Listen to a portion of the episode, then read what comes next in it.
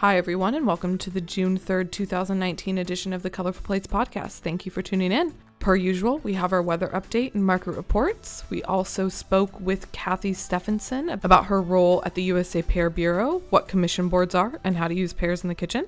We also have a big update this morning. Last week, PROACT received word that a tariff had been proposed on all goods coming from Mexico. This concerning news would affect the approximately 345 plus billion dollars in goods that are coming across our southern border, and of course, have detrimental outcomes on the landed cost of many fresh produce items that are grown in Mexico. Like other proclamations, we have no idea if this threat will be acted on, but we are working closely with our industry partners, including United Fresh, PMA, and the many growers who work in Mexico to speak clearly on authorities about the ripple effect this would have on the economy as our costs are passed down to consumers. PROACT will make you aware of specific responses to this issue and keep you updated as the situation is fairly fluid at this point. Now, let's start with the weather and market reports. California is expecting warm temperatures with dry conditions. Mexico is experiencing cooler temperatures and tropical moisture in the central region and warmer and drier temps in the north. The southeast U.S. is expecting seasonal temperatures and rain across Florida. Let's talk about what's in peak season and market alerts. As for grapes, supplies are still light for both green and red, but harvests are improving quickly out of Coachella, Mexico. Pricing has been much lower than last week for green grapes and should return to normal in another week or two for both. New Jersey, Michigan, and Canada are harvesting all sizes of asparagus with good quality reported. Wrap three or four of these with bacon and stick it in the oven for 25 minutes for a great side dish to go along with your protein or as a seasonal appetizer. Plums are back. This will be the first week of harvest on domestic plums, so volume and size of selections may be limited. The market prices on plums are starting off on the high side, but we expect supplies to improve and market to adjust over the next two weeks.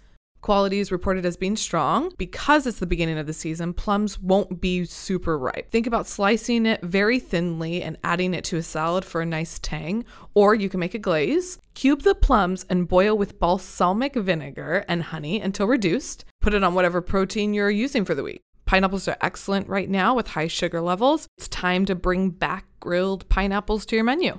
So that's it for peak season produce and market reports today. Be sure to check out the source provided weekly on PROACT's website for an in depth update on a multitude of commodities. Up next, we spoke to Kathy Stephenson from the U.S. Pear Bureau about all things pears. So tell us a, a, little bit about your role at USA Pears. Right. In the organization, I work with um, the marketing side of our company. So I, I work with agencies and public relations, as well as buying advertising, our social media programs. I also work on just internal communication with our industry and making sure our industry knows everything we're working on and then uh, they participate in that process or amplify some of the things we do. So um, we're working on the consumer side as well as on food service, working with chefs and schools and colleges, et cetera, to try to add more pears to our the menu and more pears to our diet in general. And how long has USA Pears been around? USA Pears has been around. It's a brand that is supported by Pear Bureau Northwest. Pear Bureau Northwest has been hired by the Fresh Pear Committee, and that's a marketing order put forward by the Farm Bill and every year. And that Farm Bill um, for USA Pears has been in existence since 1931. So we are the oldest marketing order that is out there in the industry. Um, we're really proud of that, and it does suggest that we spend a lot of time trying to be innovative and push on technology and all the different um, opportunities we have to tell the grower stories. And every year they, they approve us. Uh, we go through that process. So it's an important um, acceptance by our grower community, and that gives us a lot of pride too give us a general idea of what the what commission boards are so everyone sort of has a basis because I, I don't think if you're not in the produce industry i don't think you really know what that is. So basically a commission there are several different kinds of it but they are put together um, and they receive assessments from an industry for instance, a state of California may have um, a milk commission, they may have an uh, almond board, uh, they might have a strawberry commission, and all of those are um, basically speaking on behalf of those growers. And you get basically pennies per box um, assessment that goes to those organizations to try to spread the word. And then there are some commissions which are national. There are actually about 17 marketing orders put forward by the USDA, and we are one of them. Uh, another one of them would be California Walnuts, which is in, in um, we all know and love, and actually know. we partner a ton with. So um, California walnuts. like, I love California walnuts, and they, you know, they pair well with pears. So we love to love to participate with them. So, it, like I, I like to talk about the Pear Bureau and our brand. Um, really is an opportunity for a grower to tell their story.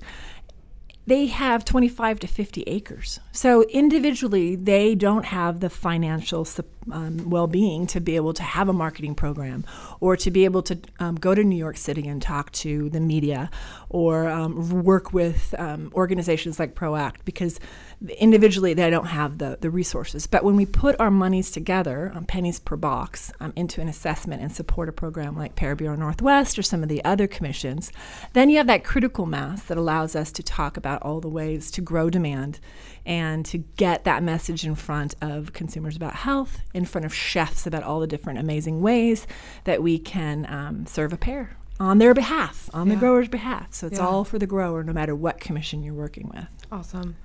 Um, so, in what capacity does the does USA Pears work with chefs? How, how do you work with them, and in what ways? We um, do reach out to try to identify folks that are working with pears, and then we'll highlight those and share them in the in the news. Uh, we also do some um, menu development on behalf of some national chains and regional chains, folks that we think pears are going to tie up better with. Um, you know, reach out to us. We are always looking for folks to bring a, um, a development chef in with and try to play with the menu and find ways that pears can be put on there. Uh, we personally, as an organization, I work with chefs across the country to um, go in and do events. Like even today, we were here at ProAct and we um, had a local caterer put together a menu that had four or five different recipes using pears. Um, things like flatbread pizza or mousse. Um, we had a wonderful salad, which is a more typical way you're going to find pears. Um, but we also had a, a panini, uh, pear cheese and um, a meat panini, which is delicious. So those are different things. Um, I'm out there across the country working with chefs to try to put those together for different events. Um, we do have some development chefs that work with us to create recipes for food service as well as for the consumer too. What are the challenges of educating chefs about pears and consumers? Because you educate both. Right, we're Yeah. working with both. Well, finding the best way to reach them is always the most important part. So we we know what the messages are, but just the challenge is just reaching everyone we want to reach. So on the chef side, we will try to attend all the food service events. We will work with organizations like ProAct in order to try to um, reach through and provide educational information to um, chefs and folks that are in the operation. We also attend um, some of the places are certainly schools or um, colleges and try to teach them how to ripen pears. The biggest thing in food service is getting purchasing the right pear that is going to fit the menu item consistently from uh, produce suppliers is is a challenge. Then the next step is getting it ripe. So pears are a cold storage item. When they're picked from the tree, they're unripe. And then they go through storage for the whole year until they are released and brought to you at the distributor. Once they hit the restaurant or the operation, then they need to be put at um, at room temperature. And often we think of apples, and because they're both tree fruit, we, we put them all into the refrigerator, and that's not the best thing for a pear. Pears need to start to ripen when they come out of the refrigeration. At room temperature, we like to open up the box, pull any plastic wrap that's there, get the air flowing, and get them up to temperature. And it may take two or three days for them to get there um, properly. So that's the biggest thing is to try to teach people how to ripen pears. On the consumer side, it's the same thing. It's the same process. You go to the grocery store, they're hard as a rock. Mm-hmm. And, and sometimes you walk away from them because you're looking for a right pear. So we try to teach consumers that bring them home, put them on your counter, they're going to ripen beautifully. When we're at consumer events and talking face to face with consumers, and the same thing goes for chefs. When we're talking face to face and they taste how delicious a pear is that we're presenting and slicing, they'll say literally, I can't get that pear. That must be coming from some special secret place. And I'll say, I got it at the store. I just pulled it out of the same produce wholesaler that you like to go to every day. I, and I flew into the market. I bought a box off the shelf. It's just that we ripen it properly. Mm-hmm. And, and the information for how to do that's available on our website, whether that's usapears.org or foodservice.usapears.org, where you can learn how to ripen a whole box. So um, that once you learn how to ripen a box or even a pear on your um, counter, it just is There's amazing. nothing There's better nothing. than a ripe pear.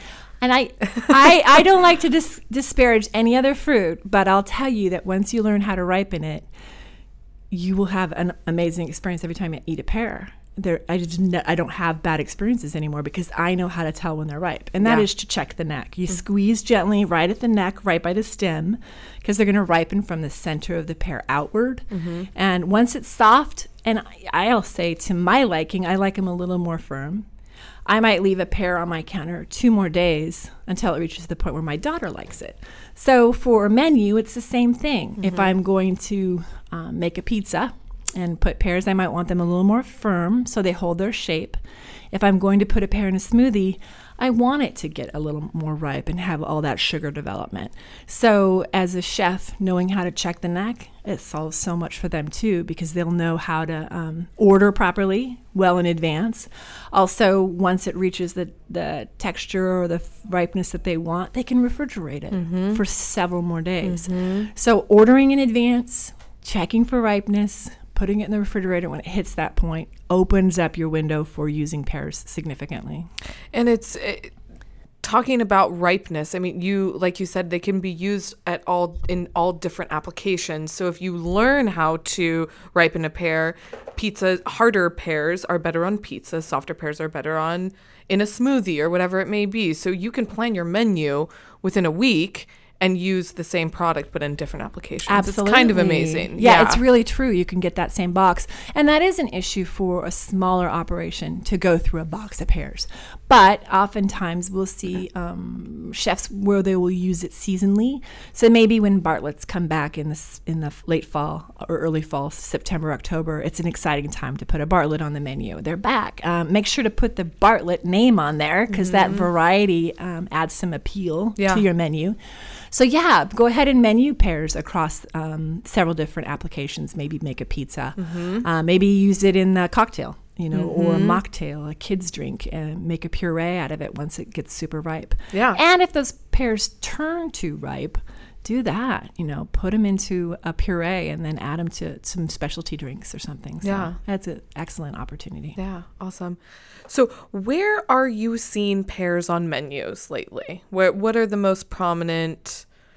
I don't know. Are you seeing in smoothies, pizzas, salads, anything abnormal that you're seeing that's kind of a surprise and where pears are showing up? I would say beverages have been a huge uptick. Uh, there's not a day go by goes by that I don't get a Google alert about some tavern somewhere in the country that's putting a pear puree into some specialty drink. So mm-hmm. certainly cocktails is a big place. There's a lot of wonderful pear brandies or pear um, mm-hmm. pear infused um, cocktail drinks, and then um, a puree or a slice of pear is an amazing um, garnish. Yeah. So we're seeing a lot of that. Uh, yeah. Goes well with a lot of spices and a lot of flavor. And it probably gives the it probably gives the cocktail a little bit of texture, texture too. Yeah. yeah. Some mouthfeel. Mm-hmm. Yeah, there's no question. So that's a big thing. Yeah. Um, smoothies has been an, a growth item too. Mm-hmm. And again, for me, I I get it because personally, a banana is overwhelming but you put it in a pear and you get that same sweetness that you might get from a ban- banana without having to add honey or sugar. And it's there. It's and just it's there. It's subtly. It's doesn't, like on the foundation, and you you taste yeah. it, and it's great. It, doesn't, it doesn't, overwhelm. overwhelm. Yeah. yeah, there's no question. Yeah.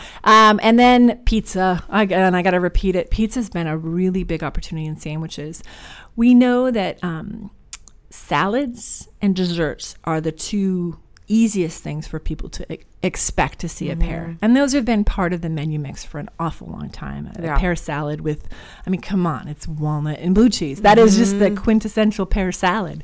So um, to see pizza and some of these other opportunities, we do need to come up with a name for the pear pizza. And so I recommend anyone that has that figured out, give me a call. So it's not the Hawaiian, maybe Yeah. it's the Northwest pizza, but Oh, we have to get yeah. the word pear in there somehow. I'm gonna mull over that for a It's, while now. it's it's an amazing flavor combination with sounds arugula delicious. and some cheese of some. Oh, just Oh, delicious. yeah. yeah. Thanks, Kathy, for your insight into the pear world. All right, guys, that's all for this week. Thank you, Kathy Stephenson, for being here, and thanks for listening. Have a great week. Remember to subscribe on iTunes and Google Play, and as always, stay fresh.